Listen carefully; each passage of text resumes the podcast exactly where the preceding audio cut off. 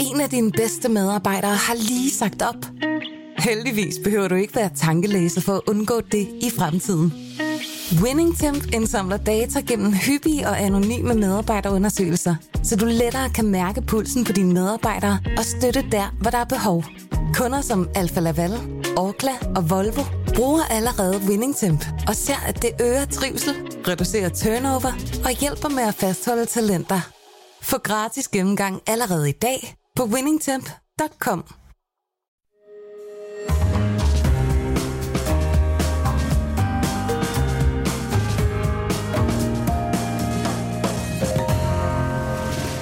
Du lytter til Korto og Steno, en podcast fra Berlingske. Kupplaner i Tyskland, ja, intet mindre. Det var den opsigtsvækkende nyhed i går. Politifolk, soldater, en AFD-politiker, en dommer, og samt den adelige Heinrich den 13. prins Reusch er blandt de øh, farverige gruppe af sammensværgende, eller sammensvorne højreorienterede fra, det såkaldte, fra den såkaldte Reichsbürgerbevægelse, der til synligheden havde kupplaner mod forbundsregering. Og det er ikke noget, der er for sjov. Nej, altså, øh, det øh, er faktisk øh, noget, der er sket, og øh, det taler vi øh, meget mere om til sidst i den her time, når vi får besøg af Berlingskes Peter Supli Benson, der følger sagen tæt. Velkommen, mit navn er Torben Steno. Og jeg hedder Jarl Kortø, og vi er jo ikke, ikke i mål med Fedusbamsen, som øh, I, I lytter jo øh, øh, sikkert har holdt øje med. Øh, så vi er faktisk afhængige af, at I kommer med, med et par, par bud. Øh, kom med dem. Øh, forslag til en øh, Fedusbamskandidat. Skriv til os på vores Facebook-side Kortø og Steno, hvor I jo også kan kommentere og stille spørgsmål til for eksempel Ditte Maria Brasso Sørensen fra Tænketanken Europa.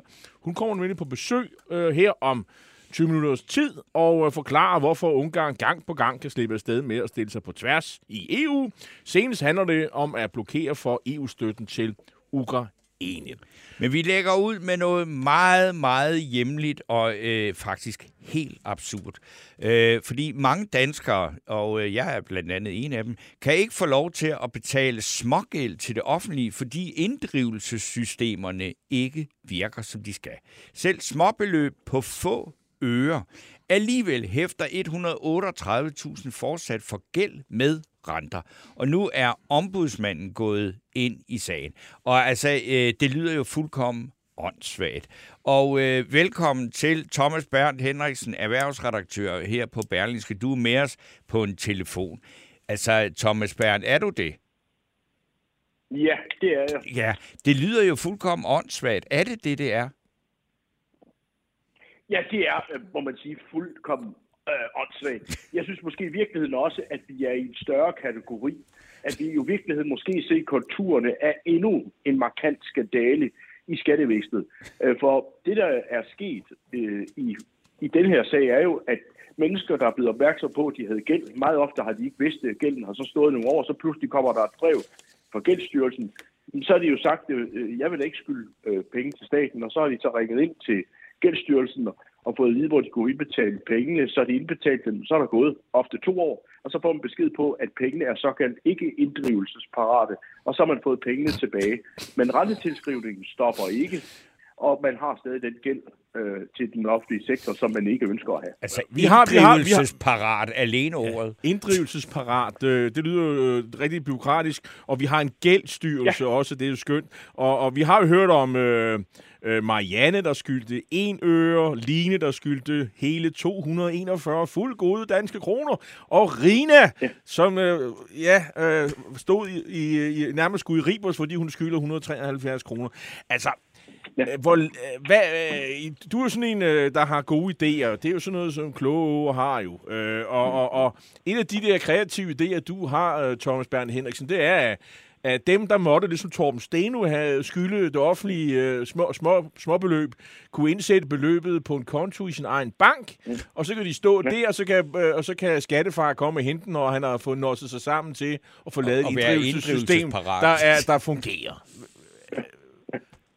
og, og det er jo faktisk sandt, fordi altså, det kan jo ikke passe, og det, intuitivt giver det jo ikke mening, at man i et civiliseret land som Danmark kan være tvunget til at have gæld. Altså hvis du skylder en nogle penge, og fordi han har rodet sit regnskab, så kan man ikke betale penge til ham. Altså man kan godt se, at det ikke går. Og så var det jo sådan, at, man, at vi fandt ud af, at der fandtes den her fantastiske lov fra 1932, der hed deponeringslov. Ja!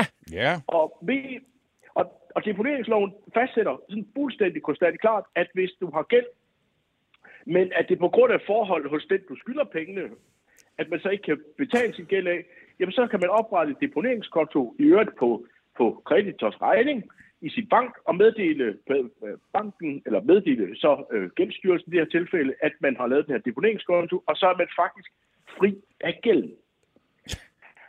Og det er jo, vi har jo eksempel, det i virkeligheden så omfatter det her jo 138.000 mennesker, der kunne gå ned og oprette en deponeringskonto og skabe et nyt mareridt i skattevæsenet, fordi man jo så pludselig skulle håndtere alt det her. Og det, men i virkeligheden, når jeg har talt med kloge jurister, der siger, at den her deponeringslov omfatter alle form for gæld.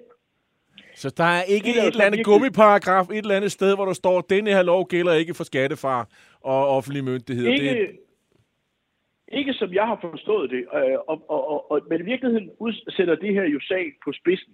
Og det er jo, at hvis nu gældsstyrelsen havde været en ordentlig styrelse, så havde den jo oplyst om, at hvis man har gæld til staten, og man ikke ønsker at have den, så kunne man oprette sådan en deponeringskonto på gældsstyrelsen. Men det er jo ikke sjovt, at nogen opretter en, de- en deponeringskonto på 1 øre, 241 kroner eller 173 kroner. Så vi har nok ikke hørt det sidste fra gældsstyrelsen, der måske så vil gemme sig bagved, og det kunne være gummistemplet, at man jo ikke er sikker på, at det er gæld. Men ikke desto mindre bliver der altså til at skrive render på de penge, som man må, så måske eller måske ikke skylder. Nu er ombudsmanden gået ind i sagen, og det er meget, meget vigtigt, tror jeg, Ja. øh, for at det her kommer til at rulle. Øh, men, men det, øh, hvis jeg lige skal bygge vores historie ud, øh, det er Bibe Hyltoft, øh, der i mange år har dækket det her. Men, men pointen med det her er jo, at når vi, når, når, når vi har kunnet sætte en dagsorden med de her sager, så er det jo for, fordi det var småbeløb. Og det, for, og det har jo så udstillet det fuldstændig absurde. Men bare lige for at understrege, at i mange tilfælde drejer det sig om mange, rigtig mange penge, mm. øh, som folk har siddet med og skyldt i rigtig, rigtig mange år til skattevæsenet, og så hvor man fra øh, regeringen og folketing og myndighedernes side har skubbet forældelsesfristerne foran sig, så man altså hænger fast i den her, i nogle tilfælde, store gæld, der kan være helt op til 20-30 år gammel, som man ikke kan finde ud af at inddrive. Og, og, og, og hvis man nu kigger på sin egen økonomi og siger, jeg kan godt leve med, at måske 241 kroner, så er det irriterende, når jeg får min øh, restskat, at jeg ikke kan få den udbetalt, uden jeg lige kommer tilbage. Men at skulle leve med en gæld på 3 eller 400.000 kroner i 10 eller 15 år, det er jo et mareridt. Men, ja, men Thomas Bjørn Henriksen, hvis det er sådan, at man, øh, man hvis man er den kolde type og siger, jo, men altså, så, så længe de ikke kommer og gør udlæg i mine ting, så kan jeg jo bare køre indtil jeg... En, en dag så stiller jeg jo træskoene, og så må, så må arvingerne udrede det. Altså, så, det, altså, jeg kan bare være iskold, og så... så de kommer alligevel aldrig hente pengene, fordi... Jamen, det øh, kan skat- man, Hvorfor? Problemet er, at, at det kan man jo ikke, fordi hvis du nu, øh, jo, hvis du har et liv, hvor du siger, jeg har tænkt mig at leve på et system, og jeg vil prøve at leve et liv, hvor jeg er under radar. Men hvis du er et menneske, der har drevet virksomhed, eller haft en virksomhed, eller et menneske, som så kommer videre i tilværelsen, og så skal til at bygge noget nyt op, så betyder en gæld på 200-300.000 jo, Åh, reelt, tak, det- at når man så skal ned og... Jamen altså, Steno, du har selv nævnt, at du Ja, ja, ja. har, har Ja, rodet med det. Så, at, så, så betyder det jo, at man reelt ikke kan få lov at låne, øh, låne til et hus. Man kan ikke få til sin udbytteskat, før man har været omkring dem. Øh, i, I virkeligheden er det her jo indgribende i folks mm. tilværelse. Mm. Og i nogle tilfælde dybt indgribende i folks tilværelse. Hva, Så Hvad- man kan ikke helt bare være ligeglad. Nej, men, Jeg, jeg, jeg, jeg, Thomas Band, jamen jeg vil så bare så gerne, altså, når, fordi, altså, og, og, og fordi at jeg jo sådan set har løbende forretninger også med gældsstyrelsen, altså er der et ansigt øh, på, på det her foretagende, man øh, kan stille til ansvar for det her? Jamen, det er jo det, vi har let efter i, skal vi sige, skadaverne i skattevæsenet i mange år. Fordi det eneste sted, hvor der ikke er placeret et eneste ansvar, der er ikke rullet et hoved, tror jeg, i rigtig mange år. Der er ikke rullet en eneste minister, der er ikke rullet en departementchef. Det her, det, det, det kører bare. Og, og, og, og det er jo dybt frustrerende. Og det- er nok derfor, jeg siger, at der er ligesom to etapper i det her. Den ene er for mig at se, det her deponering, det viser jo, at der er en udvej. Reelt findes der en juridisk udvej. Men jeg, jeg, jeg, så, men jeg mener, at vi måske også virkelig virkeligheden nået dertil, at man i nogle tilfælde må sige, nu er det, altså, nu er det for fint. Og, og nu handler det sådan set om folks retsbevidsthed. Vi har almindelige forældelsesfrister i dansk ret på tre år. Og som jeg lige fortalte før, så har vi altså gældsposter her, der går 10, 15, 20, 30 år tilbage. Um, Altså vi er i forhold til forældelsesfrister, er vi helt uden for skiven. Og, og jeg ved jo, vi danskere har en gældsmoral, der næsten er, er måske verdens hårdeste.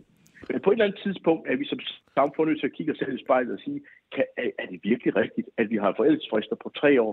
Men når det gælder poster i forhold til staten, på grund af forhold i staten, ikke engang på grund af, at man ikke engang vil betale, men på grund af forhold i staten selv, så kan man ikke få lov at betale sine penge, og så skal man altså sidde i, det... i form for virtuelt tugthus i 20 år. Det kunne være, en ny regering skulle træffe sådan en historisk være. øh, frisk beslutning om at opgive øh, noget af det her. og Det, det, blev, det er også kontroversielt, men det er ja. Ja. måske netop nu, at sådan noget kunne ske mellem S og V. øh, Det, det tænker jeg. Men, øh, men hvad, hvad tror du, der kommer ud af, af, af, af ombudsmanden? Øh, altså, han er, han er jo ikke sådan, der kan diktere lovgivningen, men han kan komme og, og, og, og dele, øh, skal man sige... Øh, øh, Små, lu, små lusinger ud og, og, og, og sige, det her det er ikke godt nok, det må I lave om og, og sådan noget. Ikke? Det, det er vel det, han kan gøre. Påpege, at det her det er simpelthen øh, utilstedeligt, og der skal, det skal der gøres noget ved. Ikke? Er det ikke sådan, han kan gøre? Altså, jo, jeg håber på to-tre ting. Altså, jeg håber et, øh, i virkeligheden, at deponeringskontosystemet, altså, det vil være et så kæmpe spilspil, men jeg vil tro, det vil totalt smadre øh, gældsstyrelsen, fordi så skal de håndholde 138.000 depotkonti. Det er jo ikke smart. Nej. Men i princippet, så er det jo der, vi er. Et, det er den ene. Og, og, og, og, og juridisk kan jeg ikke se, at de kan slippe ud af den, i hvert fald fordi, at anvendelsen for loven er så bred. Det vil sige, så skal man ind i en anden løsning. Så er der jo afskrivning af de her tal. Og der vil jeg sige, det jeg egentlig med, jeg, hvor jeg virkelig er spændt på, hvad ombudsmanden siger, det er forældelsesfrister, om han faktisk går Mm. ned af den der gade, der hedder, at vi i Danmark faktisk har forældelsesfrister for simpel gæld. Altså hvis det gælder, at man har skrevet under på et huslån, så kan man ikke løbe efter tre år og sige, hov, nu er der gået tre år, jeg skylder dig ikke nogen penge mere. Nej. Men en del af den her gæld er simpel gæld. Det drejer sig om, at folk, der har glemt en rykker på en grøn ejerafgift, det er en af de sager, vi har haft. Og det er jo altså en simpel, banal gæld. Altså det er simpelthen, altså det er jo plain vanilla. At, at, og der mener jeg sådan set, at der må man sige, efter tre år, I'm sorry, så har staten tabt retten til at opkræve de penge. Og det er jo frustrerende for os alle sammen, men, men hvis jeg skal være sådan, hvis jeg skulle være sådan lidt hård i det, så vil jeg sige, at det er jo der, vi faktisk er. Hvor, At de mennesker, der, at hvis staten ikke kan sig sammen til at sende regninger ud, Yes. så tager de faktisk ret til at gå. hvad, var din sidste point? Var der ikke tre? Jo, det sidste, det er jo det, det, det, det sidste pointe, man kan have, det er jo i virkeligheden, hvor alvorlig kritikken bliver af selve gældsstyrelsen. Ja. Altså, øh, vi har jo haft igen og igen øh, kritik, men hvis der det kommer en kritik af forvaltningen øh, her, der også er meget alvorlig, øh, så, så vil jeg sige, så, så er sagen jo også kommet på. Så jeg vil sige, det- det... jeg holder øje med, hvad, jeg kunne, hvad vil han sige om deponering, forældelsesfrister og så systemet. Og det bliver jo spændende, og jeg ved ikke, hvor Gældestyrelsen er. det Finansministeriet eller Skatteministeriet, det henrører, henrører under, under i dag? Det er Skatteministeriet. Det er Skatteministeriet. Det er- Godt. Det, Det af bliver- de det, det er en af de vidunderlige styrelser under Skatteministeriet. Ah, okay. Jamen, det vil jo, og Super. ved du hvad, desværre er det sådan, Det får- Thomas Bern Henrik, jeg ved ikke, hvornår Gældsstyrelsen holder deres julefrokost, men jeg tænkte bare, kunne du, hvis den ikke er afholdt nu, øh, så ikke sende en øh, journalist fra din redaktion undercover ind til den, så vi kan få nogle ansigter på de mennesker, som sidder og administrerer dette helvede her. Tusind tak, fordi du var med. Altså, der... Selv tak.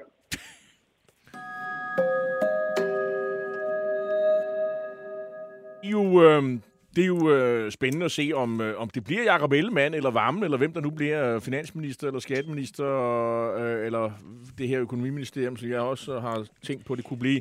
Jeg får lov lige til at lade- bøvle med, med gældsstyrelsen. Paul Overgaard, øh, Ola Overgaard Nielsen, han skriver, puha, jeg havde på et tidspunkt overset et gebyr på 250 kroner for en ansøgning om ombygning af vores carport.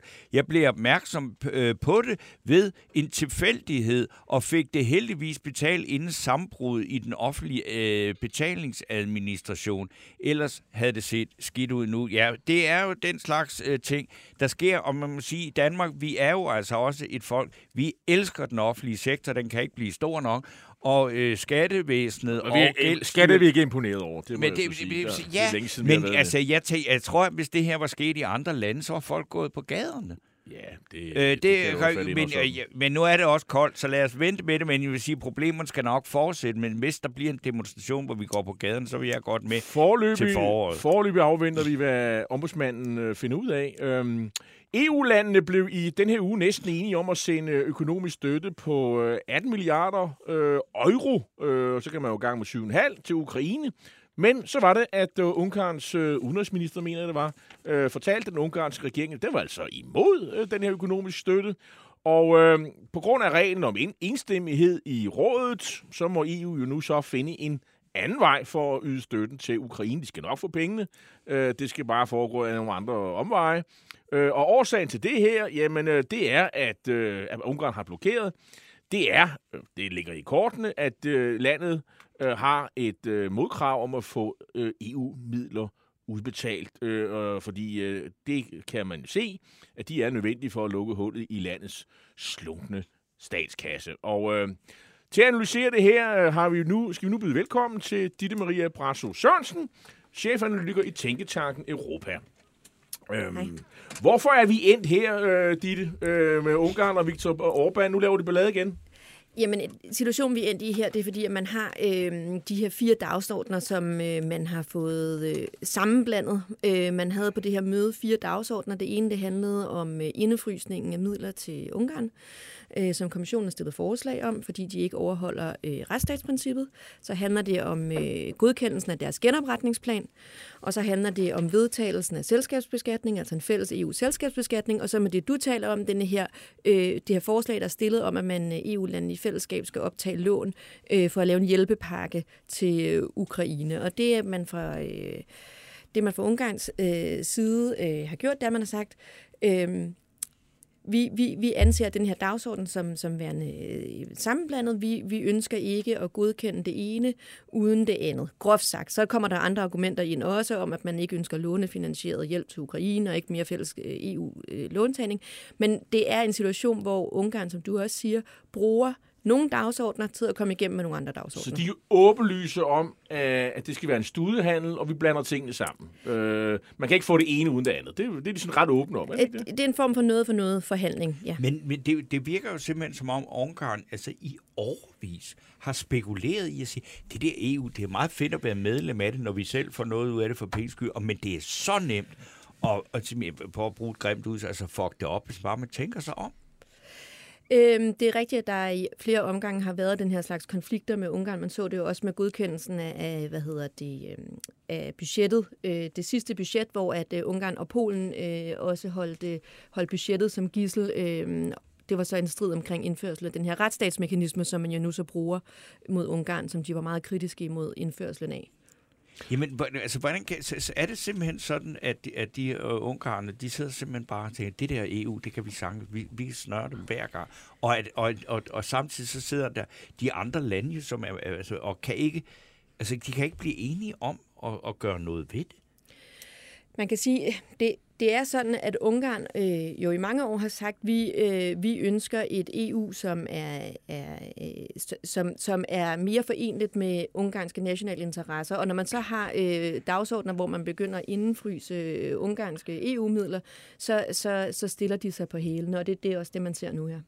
Jamen, øh, hvor- hvorfor kan man ikke gøre noget ved det? Det Jamen- må du da kunne. Altså, Jamen, jamen, alle, altså, alle ved, det er et problem, og ja. Ungarn gør nøjagtigt, som det passer, gang ja. på gang på Altså, gang. den, den sådan helt principielle grund er jo, at man, at man er jo gift med Ungarn. Ja. Ungarn er med i unionen, man kan ikke smide dem ud. Det, man kan ikke smide nogen stater ud af øh, EU, og heller ikke Ungarn. Og det, og det, var, det hører så med til, hvordan traktaterne er lavet. Øh, alle de her idéer, man i dag har i traktaterne omkring øh, øh, skilsmisseparagrafen, altså Brexit-paragrafen, artikel 50, og øh, artikel 7, som handler om, at man kan fratage stemmeret og sådan noget, det er jo ikke en del af EU's øh, sådan originale design. Det var en, mm. en, en, en, en, sådan en tankerække, der først kom med dengang med, med østudvidelsen, og også når man først begyndte at tænke rigtig efter i sømne omkring øh, Haider-affæren i, i Østrig. Så, så EU, skal man forstå, har historisk set været et projekt, hvor man sagde, vi stater, der går sammen, vi er så ens, vi blander blod, vi har en fælles fremtid, vi vil det samme. Man har ikke forudset de her scenarier, og så har man så langsomt øh, forsøgt at opdatere traktaterne til at kunne øh, bedre håndtere den her slags konflikter, men man kan ikke den her Men det, det, så lyder det jo som om, at det er fordi, der simpelthen ikke er juridisk mulighed for at, at virkelig komme efter dem. Nej, man kan sige, der, der er ikke mulighed for at smide dem ud. Så, du, Nej, så det er okay. sådan klubargumentet, men du siger sådan, vi er en klub, der har nogle vedtægter. Hvis man ikke overholder vedtægterne, så må man lade være med at være medlem i klubben. Ja. Sådan fungerer EU ikke. Så her skal man jo også huske på, at der er øh, medlemsstater, der har interesse i, at Ungarn er med. Der er medlemsstater, der handler meget med Ungarn. Tysk bilindustri har mange investeringer i Ungarn. Der er også geopolitiske interesser, som er væsentlige i hvert fald i de her år, og må- måske burde være det altid omkring, hvis man, hvis man ikke kan finde ud af at holde Ungarn i folden, hvor går de så hen? Og det tror jeg også, der er noget, der mange, der kigger på nu. Du talte om retsstatsprincipperne. Det, øh, det er en af de ting, som gør, at man har knaldet øh, smækket pengekassen i. Ikke? Hvad, hvad, hvad er det, øh, Ungarn forbryder sig mod?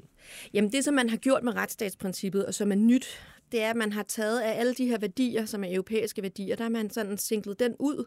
Der står alt muligt andet i traktaten omkring ligestilling og tolerance, og det, det har vi meget brede fortolkninger af. Det, man gjorde med retsstatsmekanismen, der har vi begyndt at sige sådan, jamen der, der kan vi godt blive enige om, hvad det betyder. Det er noget med korruption, statsrevision. Man skal være sikker på, at de penge, man får af EU, bliver brugt korrekt. At man ikke kan svindle med dem. Meget fornuftigt, synes jeg, umiddelbart. Ja. Det kunne man mene, det mener jeg også. øhm, men, men, men, men man kan sige, øh, fremskridtet i forhold til EU, det er, at man har taget en værdi, og så har man sagt, nu bliver vi enige om en fortolkning af den værdi. Ah. Og hvis man ikke øh, overholder den fortolkning, hvis man ikke kan garantere, at øh, pengene går derhen, hvor man ikke kan kontrollere det, så må man ikke få EU-penge. Og det er det, man er, øh, det er, det, man er, det er den nye mulighed, man står overfor i Ungarn nu. Og, og, der ligger ligesom i kortene, at øh, altså, Viktor, Viktor Orbán blev tit beskyldt for, at han øh, øh, nogle af de her penge øh, til hans politiske støtter, altså entreprenører og andre osv. Altså, at der er ikke sådan et vandtæt øh, øh, skotter mellem, øh, hvad der er regeringen og hvad der er Viktor Orbáns øh, skal man sige, øh, pengevenner i erhvervslivet. Altså, det, det, det er vel det, det handler om. Det er det, det handler om, og, og der er meget udbredte korruptionsproblemer i Ungarn. Altså, og de penge, man har indenfrosset, øh, man har jo ikke indenfrosset, man har ikke stillet forslag om at indfryse alle EU-midlerne, der går til Ungarn. Det er cirka en tredjedel, og den tredjedel, det er øh, samhørighedsmidlerne, altså regional udviklingsstøtte, og man har jo valgt den del af kassen, netop fordi det er midler, som typisk giver gives gennem offentlige udbud, og derfor, hvis man er et, en, hvis man har problemer med korruption, en stat, der har problemer med korruption, midler, der er svære at øh, håndtere. Altså, vi har jo set flere sager øh, fra Ungarn, hvor vi, hvor vi ser, at der kun er en, der byder på et offentligt udbud. Det er jo ikke øh, sådan, offentligt udbud øh, bør fungere. Nej, det, men, men, men øh, der, der ligger også i kortene, at, at, at øh, økonomisk så kører Ungarn lidt på pumperne nu, og øh, øh, så han har brug for pengene, øh, men han kan vel aldrig rigtig tabe, øh, kan han det? Altså, han ved, at han kan aldrig blive smidt ud. Og, øh, og han ved, at han kan gøre sig besværlig. Øhm, og han skal vel også vise, at han, øh, på- specielt sine tilhængere og de nationalister, som jo, øh, og den fanbase, han har, at øh, hvis han kan øh, spille spillet sådan her, de skal jo nok kunne finde pengene. Øhm, øh, han vil jo altid kunne få et eller andet øh, for, øh, øh, for til sidst og måske mar- markere ret, ikke? Altså, Jo, jo, altså altså det er jo man- et politisk spil. Det foregår bare på nogle andre områder, end, men normalt... Altså, han spiller uden for spillereglerne i virkeligheden, ikke? Jo, det må man sige. Og man kan sige, at den trussel, som EU har stillet, som blev stillet i det øh, møde, I også øh, refererede til her i starten, øh, det er jo en trussel om at gå uden om Ungarn. Og man gjorde præcis det samme, da de blokerede øh, budgettet øh, sidste gang. Så sagde man, ok, hvis vi ikke kan blive enige om genopretningsfonden, og hvis vi nu ikke kan blive enige om den her hjælpepakke, lånefinansieret hjælpepakke til Ukraine, så må vi lave et forstærket samarbejde med de medlemsstater, der ønsker det. Altså lave en parallel aftale til en egentlig EU-aftale. Og øh, det kan man sige, det er EU's trussel. Så siger de, okay, hvis du ikke vil være med, så går vi udenom dig. Mm-hmm. Problemet med den trussel, det er, at det er jo i ingens interesse. Det er Nej. Ikke i EU-staternes interesse at begynde at skulle have et meget komplekst setup, hvor ting skal forhandles på plads i parallelaftaler. Det er heller ikke i Ungarns interesse, fordi hvis EU først, hvis de andre EU-lande først begynder at gøre det her, så mister de jo noget af deres, deres forhandlingsstyrke, hvis man vender sig til, at man kan mm. gå udenom dem. Og, og det her med at finde et kompromis, hvor det ikke er i nogens interesse, det tror jeg er svært. Så jeg tror, som du også siger, at man vil ende et sted, hvor man vil forsøge at lave et kompromis. Det har Italien, Tyskland, Frankrig i en gruppe af 12 medlemsstater allerede opfordret til. Altså man siger, lad os finde et, lad os indefryse et, øh, et, et lavere beløb. Øh, lad os komme dem lidt i møde. øh, mod, at de laver nogle flere reformer, og så øh, fortsætte øh, samarbejdet derfra. Hvor, i, i, I hvor høj grad spiller Ungarns øh, endelige øh, godkendelse af, af Sverige og Finlands tilslutning til NATO, som han har pludselig udskudt, og når jeg siger han, så har man indtryk af, at han er sådan en, der bestemmer det hele, fordi der er en absolut flertal i ungarske parlament, hans parti i hvert fald, altså Viktor Orbán, premierministeren, at han har udskudt det pludselig til februar. Har det noget med det her at gøre, tror Jamen, jeg, jeg tror, man skal se det som sådan en realpolitisk overvejelse, hvor alt det der spiller sammen i samme kasse. Så der er udskydelsen af godkendelsen af Sverige og Finland til mm. der er selskabsskatten, nu er der Ukrainefonden. Så skal man også lige kigge fremad og sige, lige nu der taler vi i EU om, skal vi have fælles gæld på andre områder. Vi skal lige om lidt, om et par år, forhandle et nyt budget. Alle de her områder, vi skal have nye egen ressourcer til at betale de lån, vi, øh, vi allerede har optaget med genopretningsfonden. Alle de her områder er nogle, hvor vi har hvor der er vetoret.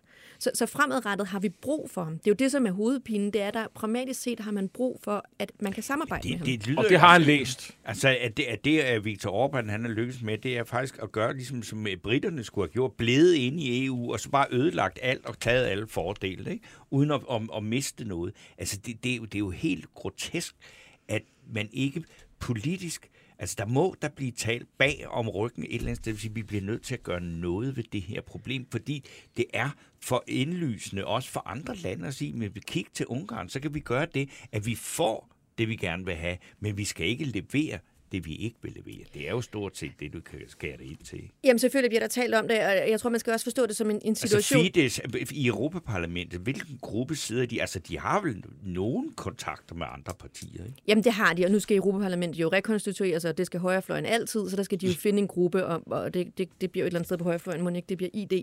Men, men, men pointen er jo, at man står i en situation, hvor man, øh, hvor der, hvor man har både øh, accelereret øh, sådan realpolitik. Man vil ikke en krig i krigen. Man ser det også i relationen til USA. Nu handler det om, at der er én krig, og man skal ikke have for mange forstyrrelser. Man skal have europæisk øh, enighed. Mm. På den anden side har vi også sådan accelereret værdipolitikken. Ikke? Det, vi har en meget øh, øh, principfast diskussion om, hvad det vil sige at følge øh, EU's øh, værdier og principper herunder retsstatsprincippet. Og de to ting clasher jo, og det er det, vi ser nu. Så vi ser parlamentet sige, jamen nu bliver I nødt til at gøre noget. I har sovet i timen i årvis over for Ungarn. Vi har vidst, det her problem fandtes de sidste 10 år, og I har ikke gjort noget.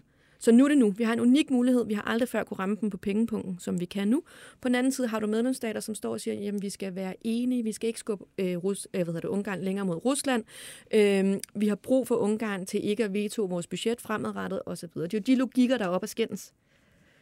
Det er ikke helt øh, nemt, men øh, du har prøvet at, at, at tydeliggøre øh, dilemmaerne. Ja. Øh, Ditte Marie Brasso Sørensen, du som er øh, fra Tænketanken. Du er øh, konsulent øh, i Tænketanken Europa. Hvis man er, man kan jo konkludere, hvis man er ligesom Victor Overby, en, en skidt fyr, men temmelig dygtig, så kan man få meget ud af at opføre sig helt, helt horribelt i EU.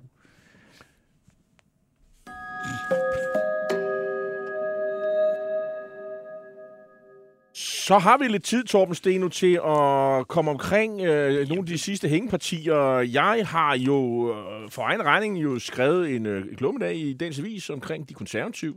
Og jeg øh, stiller på det hold, jeg forudsiger, at, at øh, Søren Pæbes øh, tid øh, som formand for det konservative folkeparti øh, er øh, synger på, om ikke sidste vers, så vil jeg forvente, at inden for det, øh, et år, øh, i hvert fald senest to, ja. så er han fortid på den post. Han har siddet i otte år, og hvis man sådan kigger historisk på det, så øh, kan du huske Ben Benson, øh, så vil Ja. folk sige, ja, han sad der mange år. Han sad i ni år. Ja. Det vil sige, om et år, så har Pape siddet lige så længe. Ja, og, og, og opnået øh, faktisk utrolig dårlige resultater i forhold til Ben Benson. Ben Benson, han, det var ham, vi, vi, vi drillede og kaldte for Mr. 10%, Ja. ja. og han sad regering, og pludselig var der nogen, der synes, at nu trænger de til forandring, og så kom Line Espersen, og så gik det helt ned i hullet. Øh, er ikke kun hendes skyld, hendes, hendes, men, men hun var sad, i, hvert fald, i hvert fald i spidsen for partiet, da det begyndte at gå skævt.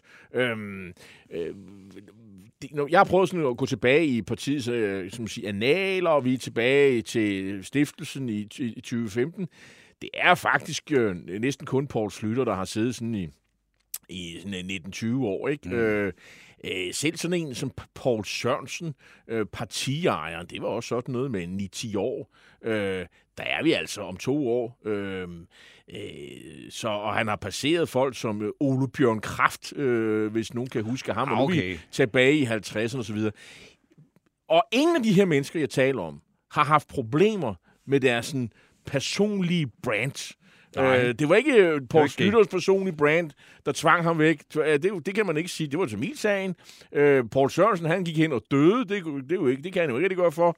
Øh, så at, at, at, og i en tid, hvor man skal man sige, der er meget større krav til øh, politikere om at vinde eller forsvinde, så er jeg meget svært ved at se, at øh, de konservative folkeparti endnu en gang om to eller tre år siger, Pape Power, det er lige det, Danmark Ej, altså, har brug for. vi sige nok et af de dummeste øh, politiske slogans, der nogensinde er landet til. Altså, det er også fordi, altså, at, og det hører med til historien om Søren Pape, det var, at man undervurderede simpelthen også vælgerne, hvad for et niveau man skal tale på.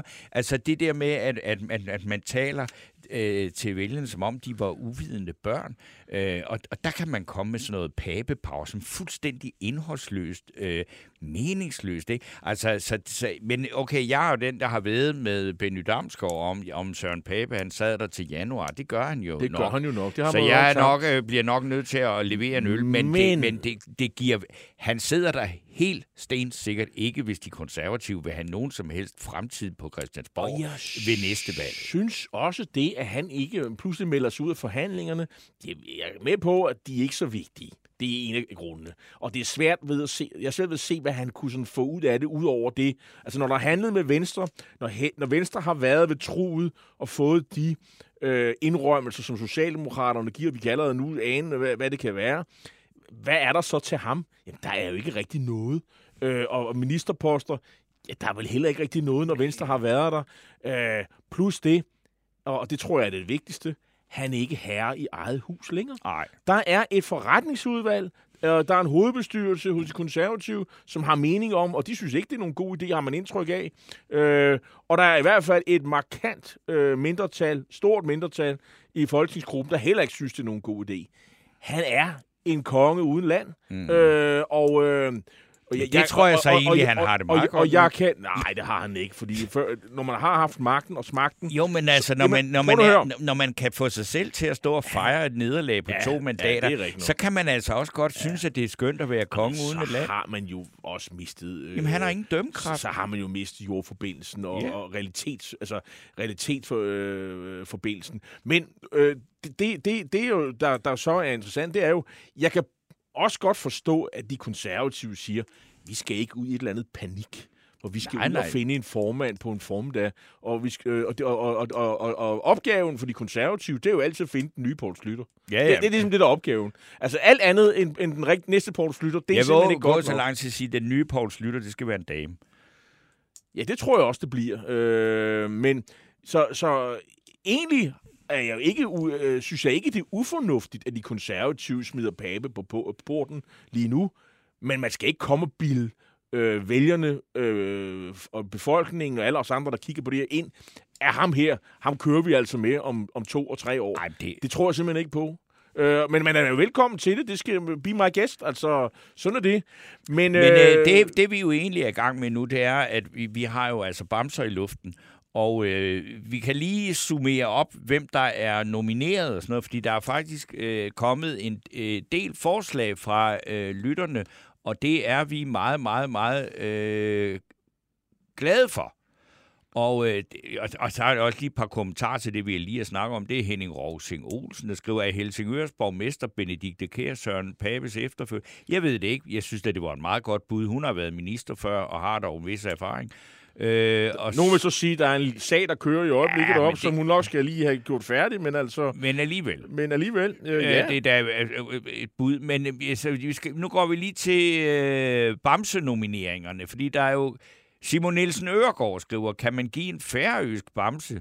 Altså, jeg ved ikke, vi har, har vi regler for, om det skal være inden for rigsfællesskabet, Nej. eller hvad? Men altså, i, Hvad, hvad, hvad, hvad, hvad, han er skriver, han, i så fald Amy Helbo, en 29-årig kvinde, der stiller op til valget i dag, som hun har stået, øh, som har stået frem og fortalt, at hun selv har fået en abort for seks år siden. Det er med ikke nogen lille ting på Færøerne, hvor abort er øh, politisk brændstof. Respekt herfra. Ja, jeg, jeg vil sige, det giver jeg ikke bamser for, men respekt herfra. Absolut. Enig. Øh, Og, Øhm. men Færøerne er jo også, nu har de så lige øh, gået solo og lavet en, øh, hvad skal man sige, en øh, fornyet eller en handelsaftale med, med russerne, så jeg er ikke så vild med Færøerne, som jeg burde måske være.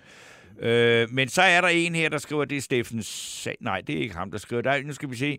En, øh, en nominering, og den var... Jeg ved ikke, om du har fundet den. Øh, jeg ikke. Nå, Men måske vi skulle gå til det næste øh, indslag. Nej, det var den her. Nå, Nu tager jeg den lige. Ole Storm Hansen, ugens fidusbamse i lyset af, at alt borgens politik har fået en dronningerunde lammer, så er det måske en idé at finde ugens modtager uden for borgen. Jeg har to forslag. Puk Elgård for hendes statement i det åbne brev, hun har sendt til den kommende socialminister. Delvis i billedet af, at hun sagde stillingen op, nærmest inden hun begyndte, men med årsagen til, at der simpelthen ikke er muligheder for at udfylde en ambitiøs rolle som forkvinde for børnerådet. Brevet er en velkommen opfordring til den kommende minister, men samtidig også en kritik af det nuværende. Flot markeret efter min mening, fortjener det en fidusbamse. Jeg, jeg har og respekt så, for... kom, og så står der to, og så er der ikke noget Jeg har, forslag. respekt, jeg har respekt for, at man siger sin mening klart og tydeligt, men jeg synes ikke, at man skal have en fidusbamse for at smide håndklædet i ringen. Det, det, det synes jeg ikke. Øh, altså bare sådan rent principielt. Øh, det, hun har jo resideret opgivet, og, og der er god grund til det. Men jeg, jeg synes bare ikke, det er sådan, hvor jeg siger, wow. Øh, det, men altså, Det er jo- respekt det- for, at hun, hun er kommet dertil, men det er ikke, det er ikke fidusbamse materiale. Godt. Jeg tror, vi skal videre til Vi skal øh, videre, men så bare lige også til lyde, at lytterne, I kan selv lige tænke videre. Jeg har jo nomineret Anna Libak også. Ja, men det er også en så. Men vi tager fat på det igen. Uh, vi skal bare lige en tur til Tyskland. En af dine bedste medarbejdere har lige sagt op. Heldigvis behøver du ikke være tankelæser for at undgå det i fremtiden. WinningTemp indsamler data gennem hyppige og anonyme medarbejderundersøgelser, så du lettere kan mærke pulsen på dine medarbejdere og støtte der, hvor der er behov. Kunder som Alfa Laval, Orkla og Volvo bruger allerede WinningTemp og ser, at det øger trivsel, reducerer turnover og hjælper med at fastholde talenter. Få gratis gennemgang allerede i dag på winningtemp.com.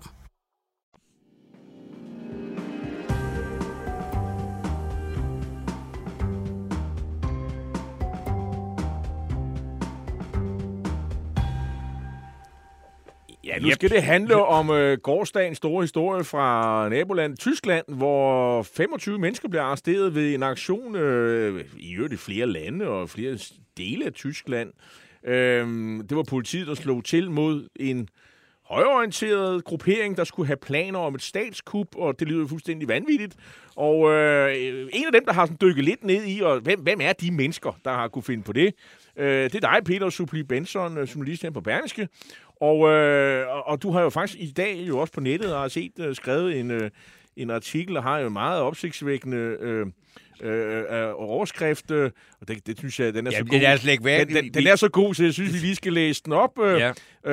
øh, de hejlede... Øh, jeg skal lige have den op her. De hejlede ved lejrbålet og gemte våben i baghaven. Nu skaber tyskernes elitesoldater på ny frugt, frygt i hjemlandet. Øh, du har mit opmærksomhed, Peter. Hvad Mhm. har du fundet ud af? Hvad er det for nogle mennesker? Det hører med, at øh, jeg har boet i Tyskland for øh, nogle år siden. Øh, Jeg har dækket Tyskland også som international korrespondent her for avisen, før jeg nu er sådan rykket lidt ud på, en, på, et, Jeg andet, troede lige, du havde været med til at sidde og på, synge et, fra din gård. på et andet plan. Og, og selvom jeg nu kender mange tyskere, så har jeg heldigvis aldrig oplevet, at de har siddet og sunget ved lejrbålet. I hvert fald ikke den slags sange, som, som de gjorde her.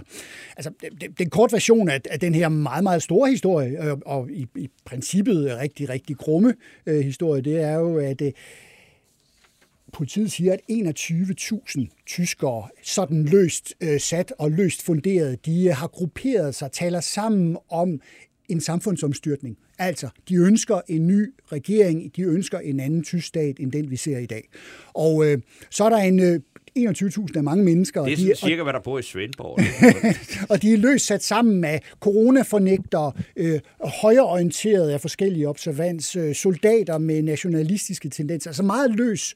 Men så er der en kerne inde i den her gruppe, som politiet altså siger selv, de for alvor det tror jeg ikke på, men det kan vi komme tilbage til, for alvor fik øjnene for, op for i september, begyndte at aflytte øh, og fandt og anholdt i går 25 øh, tyskere, soldater, ekssoldater, en, en dommer, en læge, en italiener, øh, tror jeg en svejser, forskellige mennesker, som altså havde planlagt et bogstaveligt talt et angreb på Bundestag i Berlin.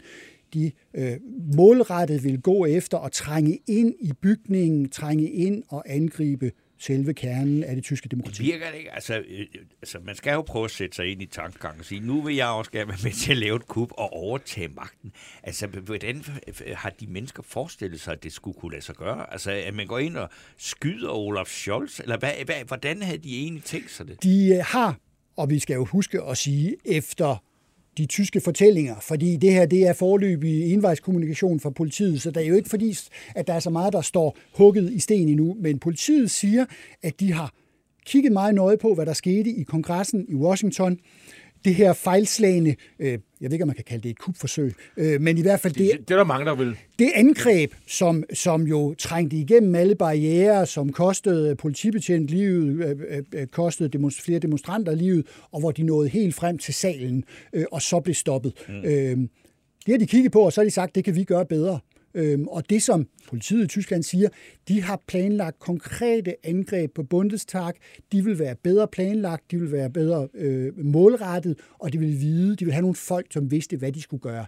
Underforstået soldaterne i den her gruppes forsamling. Øh, den, øh, den, det var nok dem, de skulle bruge til det.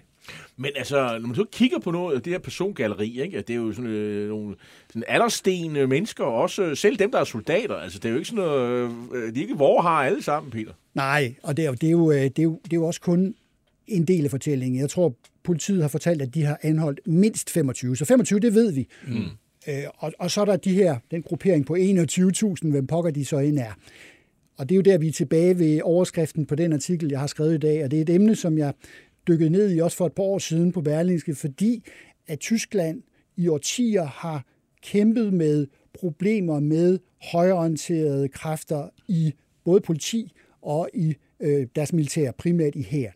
Øhm, og øh, ikke mindst så har det været funderet i, i, i det, der er selve hjertekuglen af den tyske her, nemlig det, der hedder nu skal jeg se, om jeg udtaler det rigtigt, Kraftkommando Special, Specialkræfte. Øhm, og jeg har jo en tysk... Øh, flere dejligt, tysk, dejligt ord. Øh, det, det, det gode ord, KSK, det er Tysklands svar på jægerkorpset. Der har været, bare inden for de sidste 10 år, adskillige konkrete sager, hvor medlemmer, et stort tocifret antal medlemmer, er blevet taget i at arbejde på, på sociale medier med at bedrive højorienterede, øh, øh, øh, øh hvad skal vi kalde det, fortællinger. Nogle af dem en af dem, en af soldaterne, gravede våben ned i sin egen have, og så, som jeg skriver, øh, de har, de har hejlet og sunget omkring lejrbålet. Øhm, og det er, det, det, det er fortællinger, som står for trone, og som har, troede tyskerne, stor havde haft stor konsekvens, for der er rigtig mange, der er blevet smidt ud det viser sig bare, at den rådenskab, som vi kan tillade os at kalde det, den er der stadig. Men der og, og, og, og, bare de der sange, det er jo ikke bare sådan nogle øh, vandrefugle-sange og sådan noget. Det, det er fra øh, gamle nazistiske sangbøger. Ja. Det er det, vi skal, det, er det, der er det. Ja, og så ikke engang nok med det, men, men altså, hvis man ser på, hvad der har været af episoder med højreorienterede grupperinger i Tyskland, altså PGI, der, der dukker noget op hele tiden. Men der er jo ikke nogen af dem, der har haft sådan en overordnet øh, idé om, at øh, vi skulle... Altså, og det her, det er jo ikke... Altså, øh, der er jo nogen, der siger, altså, at de vil gerne altså at øh, Tysklands grænser fra 1871, mm. altså sådan som Bismarck fik det øh, til ret Kejseren. Kejseriet, det er det, de vil tilbage til. Det er dog alligevel det går, lidt ud af, skridt. Det går jo lidt ud over Polen, og i øvrigt også øh, Danmark. Øh, ja, det kunne det sådan set ja, også, ja. det betyder simpelthen, at det, vi kalder Sønderjylland, øh, skulle også indlemmes i... Altså, det er, jo, det er jo derfor, som journalist, så er det her jo en svær øh, historie at sådan lige få greb om, fordi det, det, det kan fremstå som, øh, som, som fantasifoster i nogle konspirationsteoretikers hjerner på den ene side, og det tror jeg også, der er nogle aldersten, der er så gar. Der er jo en prins, der står angiveligt i spidsen for det her. Øh, Heinrich den 13. tror jeg, det er, han hedder. Alle i familien hedder Heinrich, så de får et tal i enden.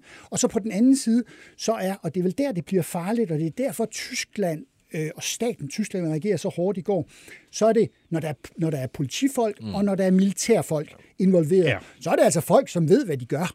Det er ja. folk, der har adgang til våben, til sprængstoffer. Kan betjene dem. Og kan betjene dem, ikke mm. mindst. Og det, altså, så kombin, øh, og nu er det halvandet års tid siden, der var jeg med til at interviewe en øh, fremtrædende tysk øh, højere ekstrem øh, øh, ekspert, en professor fra et af universiteterne i Berlin, og han siger, det her det er jo enkeltsager, vi står med, og nu er det så en ny enkeltsag, men det er summen, og det er mønstret, som gør, at det her det er farligt, og, og det er pointen, så er det, at det her det er folk, der ved, hvad de kan gøre, øh, og er i stand til at gennemføre det. Der er jo også sket, altså Tyskland har jo fået et, øh, et højorienteret parti, øh, det havde de jo ikke for en 15-20 år siden. Øh, Torben, jeg var faktisk med til stiftelsen af AFD ja, tilbage det var, i Berlin. men det var, der var det jo et, et økonomisk Ja, det var sådan oprør. et liberalt parti, og Ja, der, ja. der havde de ikke helt det her. Men, men, Ud men med kan du huske. Torben, Ja. når vi gik rundt og snakkede med folk, så var det det her projekt, det udviklede sig til. Det var det, de håbede på. Nogle øh, ja, rigtig mange faktisk. øhm, og en af dem, man har arresteret, det er jo tidligere forbundsstatsmedlem, en kvinde, der har jo øvrigt været øh, dommer, mm. øh, byretsdommer har jeg indtryk af. Øh, det er jo sådan, øh, normalt vil sige, det er jo sådan en, øh, en, en samfundsstøtte. Øh, det vil jeg da normalt øh, betegne som om. Øh, det er da lidt uhyggeligt. Er det ikke skræmmende? Jeg synes jo, det, jeg synes, det er det, der er skræmmende. Jeg synes, altså en ting er, undskyld mig, konspirationsteoretikere, og jeg ved også... Og tosser. Og tosser, og dem er der fandgal med mange af i Også den i der Tyskland verden. og i Danmark. Og der, vi, vi, det siges jo også, at der er rigtig mange covid-fornægtere og vaccinefornægtere og statsfornægtere, som er en del af det her. Men det, men det er, når folk i deres der ikke, er, der ikke er noget over folkepensionsalderen, øh, øh, hvis man må sige det på den måde, øh, uden at fornærme, men som stadigvæk er aktive, som vi tænker stadigvæk er fungerende i et normalt samfund, at de begynder at ønske øh, forandringer af den her karakter, at det bliver farligt, fordi de vil have en formåen, som, som er noget andet. Ikke? Men er det, altså, nu ud over de her 21.000, som man siger, har en eller anden tilknytning til det her show- show, det, altså, er det dit indtryk af, at der faktisk er vil være langt, langt, langt flere, som har den slags sympatier, fordi det er jo sådan, at vi er jo mange, der, der oplever, at, hvad skal vi sige, den hvide mands tid, demokratiets tid, øh, menneskerettigheder, alt det slutter og vrøvl, som vi har øh, brystet os af her Men- i Vesteuropa Ja. i mange år, at det står for fald, fordi Jamen- vi, vi orker det ikke mere. Nej, og er en del af svaret ikke, at hvis du kigger øh, på Sverige, som jeg føler tæt, og så kigger på, på, på Sverigedemokraterne uden sammenligning i øvrigt, Ja, ja. så er det jo også oprør, båret ud af et oprør øh, blandt øh, nu øh, hvide mænd, som man kan sige, men også mange andre. Øh, Frankrig, øh, de gule veste, øh, USA selvfølgelig, hvor der også er gule vesteagtige, eller Trump-veste, hvad de nu har på. Øh, så, så der er jo selvfølgelig nogle oprørstendenser. Der er folk, der føler pludselig, at deres position og deres fremtid ikke er, ikke er som de egentlig håbede, den ville være. Og jeg vil sige, som sagt, jeg har boet i Tyskland. Jeg, jeg, jeg, har, jeg, jeg har virkelig oplevet en dyb øh, en dyb øh, demokratifundering. Øh, så, så derfor, derfor øh, har jeg simpelthen ikke, kan jeg ikke se, det her gang på jord. Men selvfølgelig er der i så stort et land rigtig mange, som, har- som, som ser, at de bliver udfordret. Men en ting, som, jeg, som måske kan undre lidt, det er, at vi kender alle sammen Tysklands historie, Bundeswehr er funderet, de, de skrev alle tidligere tyske traditioner i, i de røg i skraldespanden, man startede fra scratch, der er ingen faner fra Weimar-tiden, og for, slet ikke fra Hitler-tiden. Eller DDR-tiden Ej, i øvrigt. DDR-tiden. Jamen, altså, man er startet helt fra scratch, øh, og så har man filtreret, så har man taget lidt nogle ting, nogle, lidt, lidt marsmusik, nogle gamle sange, og så er der alt det nazistiske og det nationalistiske, det er skrællet fra fuldstændig. Og alligevel, og man har jo, jeg, alle der har været ansat i forbundsværnet, går jeg ud fra, de er blevet kørt igennem kurser, mm. de er blevet screenet, mm. testet, har de alle mulige skøre synspunkter. Alligevel har man gennem årene kunne se, jeg tror det var for nogle år siden, hvor de havde en eller anden camp nede i Jugoslavien, hvor, det, hvor de pludselig begyndte at hejle midt i det hele. Ja, ja, og og, i Litauen for, for en, en lille håndfuld år siden, så, så var der et kampvognsestragon, der var deroppe for at forsvare NATO's yderste grænse. Og så var det øh, tilfældigvis Adolf Hitlers øh, fødselsdag. Så stod de og sang, øh, sang øh, fødselsdagssange. Øh, og i øvrigt, hele gruppen blev sendt hjem øh, og, og blev, blev smidt ud. Så der, altså, der er i hvert fald nogle... Øh, der er nogle sjove mekanismer, som, som man som dansker har ret svært ved at forstå, kan udløse nogle, øh, nogle reaktioner hos nogle mennesker, blandt andet i militæret. For, for, for nogle år siden, der, så, så talte jeg med, med en fjern slægtning, der havde været i, i, i militæret nogle år, og nu er det nok nogle, en, en 20-25 år tilbage, 30 år måske. Hvor, man, hvor, hvor Danmark og tyskerne havde jo en, øh, i den kolde krig og en masse samarbejde, og, og der sad han jo også og talte med en af de her tyske soldater, og det de så fik lidt ud at drikke ud på aftenen, jamen så, så viste han jo så, øh, øh, jeg tror det var faren eller bedstefarens øh, uniform, der havde han jo i skabet, og se, det hvad vi har stadigvæk, ikke? Altså en lidt overraskende, øh, skal man sige, øh, udgang på sådan en, en munter aften, Bare for at se, vi, altså det her, øh, der kommer en dag, hvor vi øh, ligesom er tilbage, fordi det her, det er ligesom det, vi stiler efter. Ikke? Altså det er jo ligesom et ideal, altså militært. Ikke? Altså det var øh, Tyskland under 2. verdenskrig, da man virkelig fik øh, havde styr på russerne og sådan nogle, sådan nogle ting. Så det lever jo til synligheden stadigvæk. Det, det, ja, desværre så lever det. Øh, jeg vil stadigvæk holde altså, og stadig fast i, det her, det må være en minoritet. Øh, altså, men, men, men, men, men, men for pokker, man bliver da bange. Øh, øh, øh, ja, som okay. dansker, eller hvem pokker man nu er som naboland, når det her det dukker op, som det gør, og funderet i nogle, hvad skal vi sige, nogle, nogle, nogle, nogle kraftige, stærke kredse. Men, men altså, øh, det er jo ikke ret længe siden, at vi sad her og i det her program og snakkede med øh, din kollega Jesper Vind fra Weekendavisen, ikke? Det vil sige, at der er jo også en vækst i folk, der forstår Putin i Tyskland.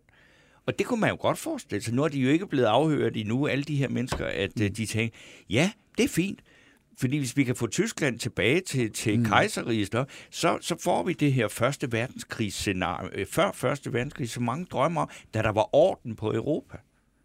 Ja, men, men der er jo diskussioner om øh, grænsedragninger øh, over hele verden, øh, hvor man vil genåbne sager øh, af, en, af enhver slags, fordi at der er nogen, der påberåber sig øh, netop en historisk ret. Og så, og jeg, jeg kan sagtens forestille mig, at, øh, at det, øh, det vokser frem det her det er jo det, faktisk beviset godt, på det. Det, det, det værste, der kan ske, det er, altså, nu kan du godt have sådan lidt komikkens karakter med prins Heinrich den 13.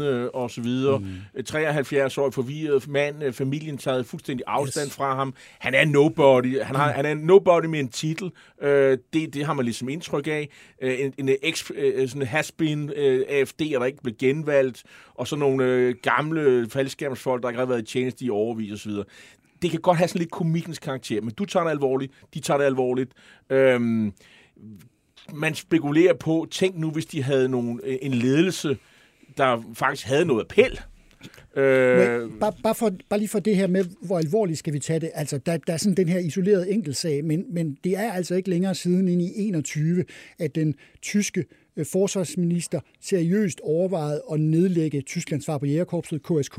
Altså nedlægge øh, et, øh, en enhed med 1400 Altså for et soldater. år siden? Det var i, det var i 21, ja, tidlig 21. 21. De, ja. Så det er ikke længere siden, og det var fordi, at man stod med nogle problemer, nogle erkendte problemer. Man smed, som jeg har læst det, mere end 50 soldater ud, men man overvejede helt konkret at lukke det hele, og i øvrigt, som du sagde før, genstarte øh, på en anden måde. Det viser bare dybden og alvoren, hvor med regimet, det tyske regime, de, øh, de ser på det her. Det, det var en af vores lytter her, Victoria Louise Hinslev, der lægger et link op, og det er faktisk en fin historie, nemlig fra Christi Dagblad, også fordi den kommer så fra Frankrig, hvor en række franske eks-generaler siger, mm. nu er tiden kommet til, at vi bliver nødt til at tage ansvaret. Militæret skal ikke? Så det er jo et ønske om, at verden er for kaotisk, og, og, og sådan lidt mere enstrengede ledelsesstrukturer er noget, man har. God pointe. Og, og, og vi har slet ikke fået nævnt, at uh, Tysklands egen historie, uh, Weimar-republiken, 20'erne, er jo, er jo righoldig på, på alle mulige mennesker, der ville lave kup. Uh, Adolf Hitler var den ene, men der var jo andre kup. Uh, han var, det var Altså, det var alle mulige højreorienterede og venstreorienterede bevægelser, der forsøgte at lave kup i, i 20. Og hvis jeg må gøre reklame, så er det tv-serien Babylon Berlin, som der kommer en nyt afsnit af, eller serie af lige om lidt, sæson af lige om lidt, ja. den, den, den bevæger sig rundt i nogle af de her samme sfærer, som, som vi altså nu øh, oplever i 2022 også. Peter Supli Benson, bag, øh, øh, journalist på Berlingske, tak fordi du kom. Tak og, fordi øh, du tager det alvorligt. Jeg har sgu lidt svært og, ved det. Og øh, redegjorde for og man kan jo selvfølgelig læse din artikel, som jeg synes, man skal, ind på vores hjemmeside. Tak for det. Tak.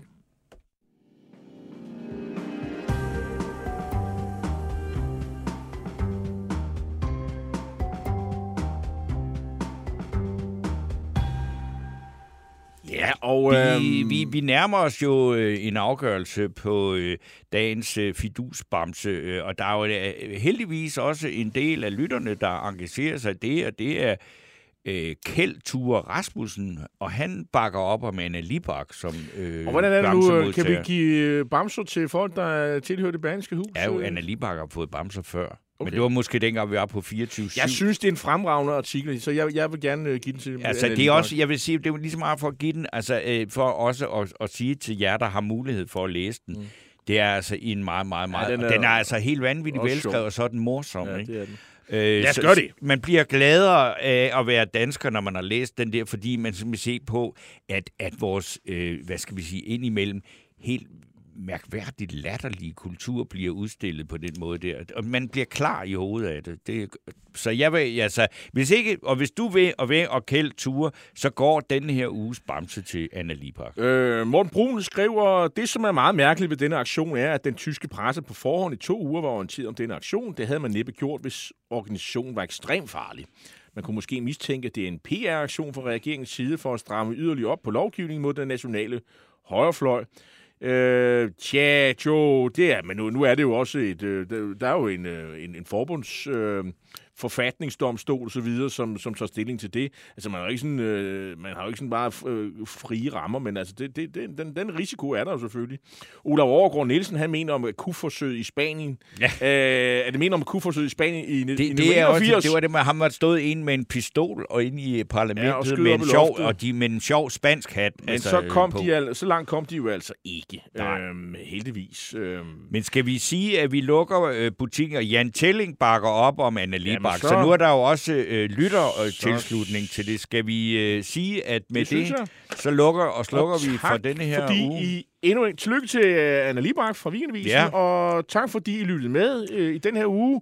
Vi er selvfølgelig tilbage igen i næste, næste uge, uge, og i teknikken sad... Der sad Alexander Brøndbjerg og Mads Bjergård. Der er mange bjerge i den her redaktion. Ja. En af dine bedste medarbejdere har lige sagt op. Heldigvis behøver du ikke være tankelæser for at undgå det i fremtiden. WinningTemp indsamler data gennem hyppige og anonyme medarbejderundersøgelser, så du lettere kan mærke pulsen på dine medarbejdere og støtte der, hvor der er behov. Kunder som Alfa Laval, Orkla og Volvo bruger allerede WinningTemp og ser, at det øger trivsel, reducerer turnover og hjælper med at fastholde talenter. Få gratis gennemgang allerede i dag på winningtemp.com.